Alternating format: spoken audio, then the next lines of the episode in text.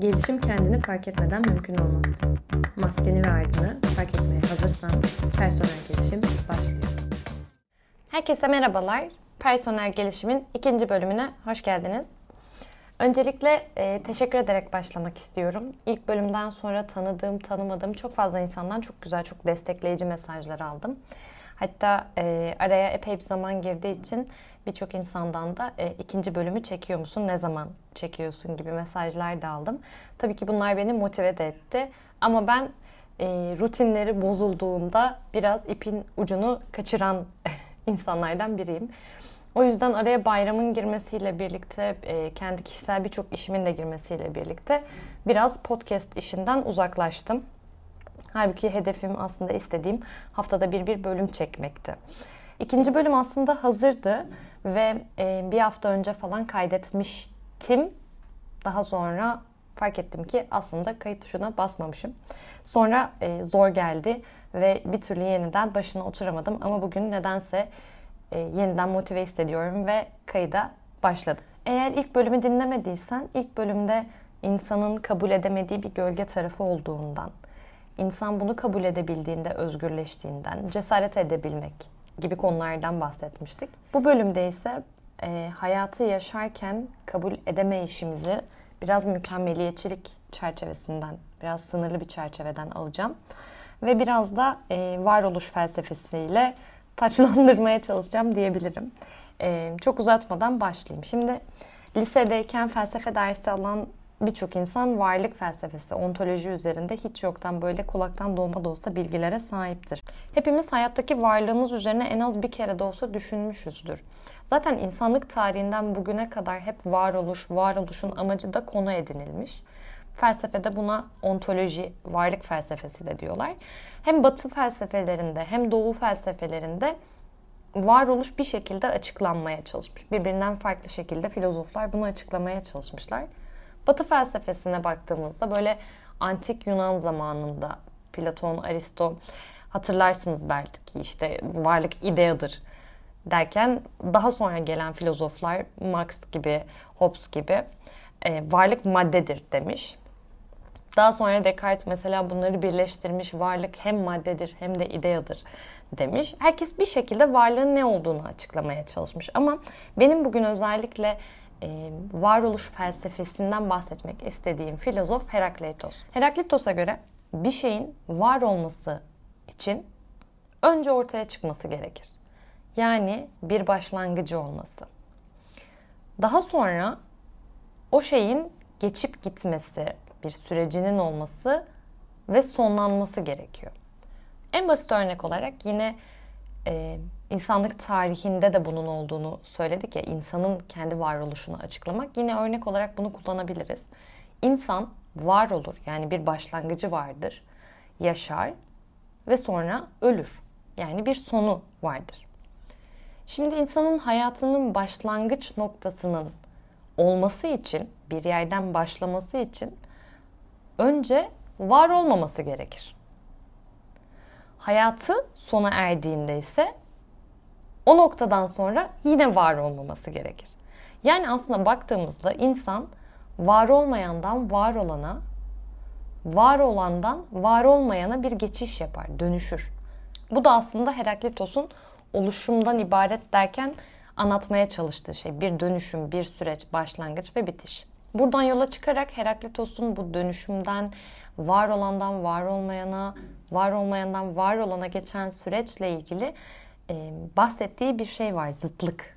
Zıtlık felsefesi. Diyor ki her şey kendi içinde zıttını barındırır. Var olan her şey zıt kutupların bir uyumudur ve bu sayede var olur der. İnsan hayatında bahsettiğimiz gibi önce yoksun, sonra varsın, sonra yoksun gibi bir süreç. Yani var olmadan yok olamazsın gibi. Yani zıtlıklar bir uyum içinde vardır. Şimdi bu felsefe sadece Batı felsefesinde değil, aynı zamanda Doğu felsefesinde de bir yer alıyor. Bunu söylemek benim için çok zor oluyor ama yin yang yin yang yin yang sembolünü bilirsiniz. E, denge sembolü de denirdi. Hatta 2000'li yıllarda aşırı popülerdi böyle herkesin dövmesini yaptırdığı, baskılı kıyafetlerini giydiği o sembol. O zamanlar böyle e, popüler olduğu zamanlar çok küçüktüm ve abime sormuştum. Abi demiştim ne demek, ne anlama geliyor bu sembol? O da bana demişti ki her iyinin içinde bir kötü, her kötünün içinde bir iyi vardır demektir. Ee, bir nevi doğru bir şey aslında ama bundan biraz daha geniş bir anlamı da var. Sadece iyinin içinde, kötü kötünün içinde iyiden ziyade her şey iki kutuplu ve her kutup kendi içinde zıttını da barındırıyor.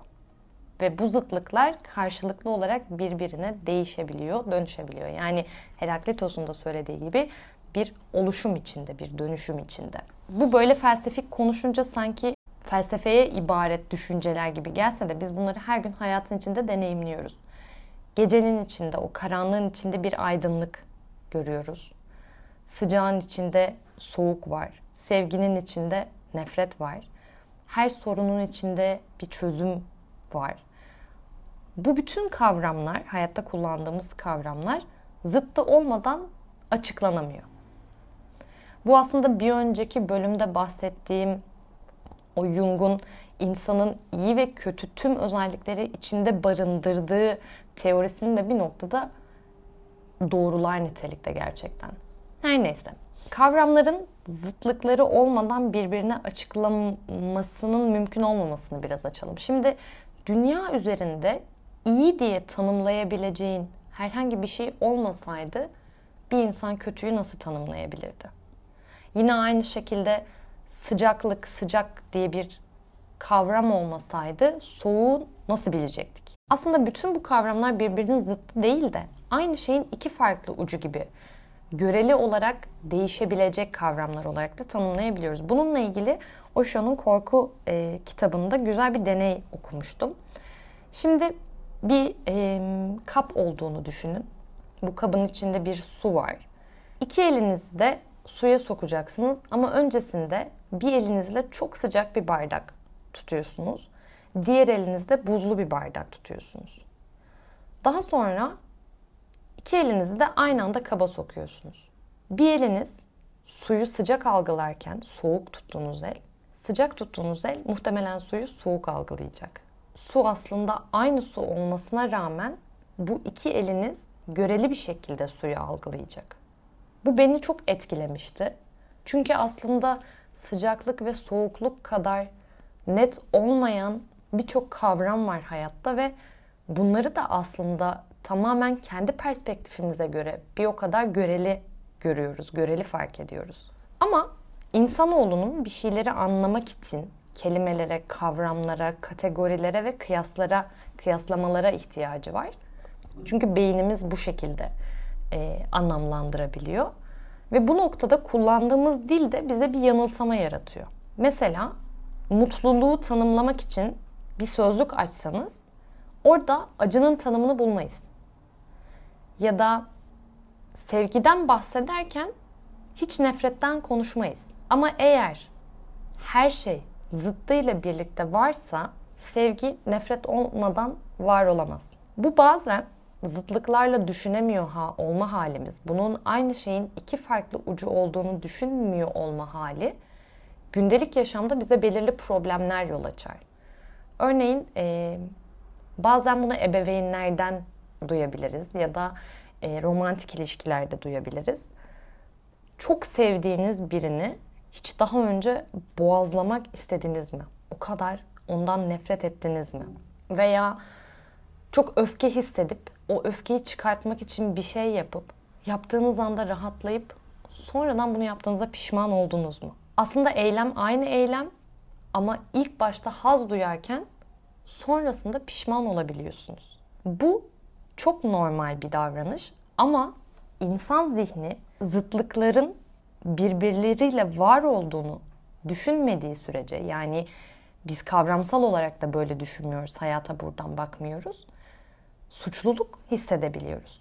Sevdiğimiz insana karşı nefret duyduğumuz anda suçluluk hissedebiliyoruz. Buradan nereye bağlayacak? Aslında hayatta herkesin elde etmeye çalıştığı duygu durumu mutluluk diyebiliriz. Yani bunu çok fazla sosyal medyada da görüyoruz, paylaşımlarda da görüyoruz. Nasıl mutlu olacağız? Mutluluğun yolları gibi. Yine bir kavrama tek bir taraftan bakmayı tercih ediyoruz. Ama mutluluğun olduğu yerde acı da var. Biz mutlu olmayı istiyoruz insanlar olarak ama hiç acı yaşamak istemiyoruz. Bu sadece acı ya da mutlulukla da kısıtlı değil aslında. Birçok şey istemiyoruz hayatta. Güzel işler yapmak istiyoruz ama hata yapmak istemiyoruz. İçimizden geldiği gibi davranmak istiyoruz ama insanların bizim hakkımızda kötü bir şey düşünmesini, aptalca görünmeyi istemiyoruz. Gülmek istiyoruz ama hiç ağlamak istemiyoruz. Güzel bir ilişki yaşamak istiyoruz ama o ilişki vadesini doldurduğunda ayrılmak istemiyoruz. Risk almak istiyoruz, yorulmak istemiyoruz. Çalışmak istiyoruz ama hiç zorlanmak istemiyoruz. Yani kısacası hep iyi olmak, iyi olan şeylere sahip olmak, mükemmel bir hayat kurmak, işte kusursuz bir iş kurmak, kusursuz bir eşe sahip olmak istiyoruz. Ama burada yanıldığımız şey ve göz ardı ettiğimiz, belki de bilmediğimiz şey hayatta her şey zıttıyla birlikte varsa hayatın içinde yalnızca bu kavramların bir ucunu deneyimlemek mümkün değil. Ama bunu bekleyince sürekli olarak mutsuz oluyoruz. Bu dengeyi anlamadığımızda da bu mutsuzlukla birlikte bir çaresizlik geliyor ve sadece bir ucu deneyimlemek isteyen mükemmeliyetçi insanlara dönüyoruz. Hayatta bizim için olması gerekenler, kabul edebildiğimiz güzel şeyler ve kabul edemediğimiz şeyler olarak ayrılıyor ve sadece iyiye odaklanıyoruz. Şimdi mükemmeliyetçilik paterni aslında ruh sağlığı çalışanları için önemli bir kavram. Dikkatle ele aldığımız bir patern. Çünkü bu çok zararsızmış gibi görünse böyle alelade ya ben mükemmeliyetçi bir insanım gibi söylense de hatta ben bazen bunu insanların bir gurur kaynağı olarak kullandığını görüyorum. Mükemmeliyetçilik aslında tehlikeli bir patern. Çünkü insanın olayları algılama ve davranma biçimini şekillendiriyor. Mükemmeliyetçi insanlar esneyemedikleri için sürekli kendilerini eleştirip duruyorlar. Sürekli yetersiz olduklarını düşünüyorlar kendi yaptığı ve başkasının yaptığı hatalara tahammül edemiyorlar. Yine mükemmeliyetçi insanlarda görebileceğimiz özelliklerden biri sürekli bir güçlü olma beklentisi olabiliyor bu insanlarda. Ve tabii ki böyle bir şey yine hayatın tek bir ucu olduğu için bu olmadığında yıpranabiliyorlar. Ve sürekli bir zihinsel meşguliyet hali, bir overthink hali oluyor. Sürekli düşünüyorlar. Sorumluluklarını paylaşamıyorlar çünkü paylaştıkları zaman insanlar onlar kadar iyi yapamayabilirler ve yine hatalı, kusurlu bir kısımda bizim istemediğimiz bir kısım olduğu için bunu kabul edemiyorlar. Gibi gibi bir sürü e, özellikleri var. Ama o kadar sert kurallara sahip olmaya başlıyor ki mükemmeliyetçi insanlar esneyemiyorlar. Ve doğanın kanunu gibi düşünebiliriz aslında bu söyleyeceğim şeyi. Dikkat edin, hayatta esnemeyen her şey kırılır. İnsan da böyle oluyor. Esneyemediği noktada kırılmaya başlıyor. Peki biz neden e, ruh sağlığı alanında çalışanlar olarak bunu dikkatle ele alıyoruz? Çünkü bunların gün içinde anlık duygusal sonuçları olabileceği gibi daha derin sonuçları da olabiliyor. Sürekli kendi ve başkalarının eksikliklerini gördükleri için, özellikle kendi eksikliklerini gördüğü için öz saygılarını kaybedebiliyorlar. Kendilerinden nefret etmeye başlayabiliyorlar. Bedenlerini sevmedikleri için, kusursuz olamadıkları için yeme bozuklukları olmaya başlıyor. Hayata dair, düzene dair, temizliğe dair birçok farklı konuda katı kuralları, obsesyonları ve kompülsiyonları olabiliyor. Kendine ve çevrelerine karşı yüksek beklentileri olduğu için anksiyete problemleri, kaygı sorunları yaşayabiliyorlar ve bunların hepsi birleşip depresyonu da getirebiliyor seansların içinde çoğunlukla hayatta her şeyin iki ucunun olduğu alt fikrini vermeye çalışıyoruz bu tip insanlara. Mükemmeliyetçilik paterni taşıyanlara. Halbuki insan hayatta her şeyin zıtlıklarıyla birlikte var olduğunu, varlığın bir oluşum olduğunu özümsemeye başladığında değişim başlıyor. Carl Rogers terapideki değişimle ilgili buna dair güzel bir e, metafor kullanıyor. Çok beğeniyorum. Terapilerdeki iyileşme danışanın sabit ve duran bir varlık olmadığını yani bir katı madde olmadığını daha çok böyle akan bir değişim nehri gibi olduğunu fark etmesine bağlıyor.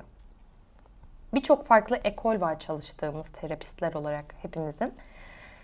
Hepimiz farklı ve dolaylı yoldan danışandaki bu esnemeyi gerçekleştirmeye çalışıyoruz. Bu esneme bir süreç gerektirir aslında.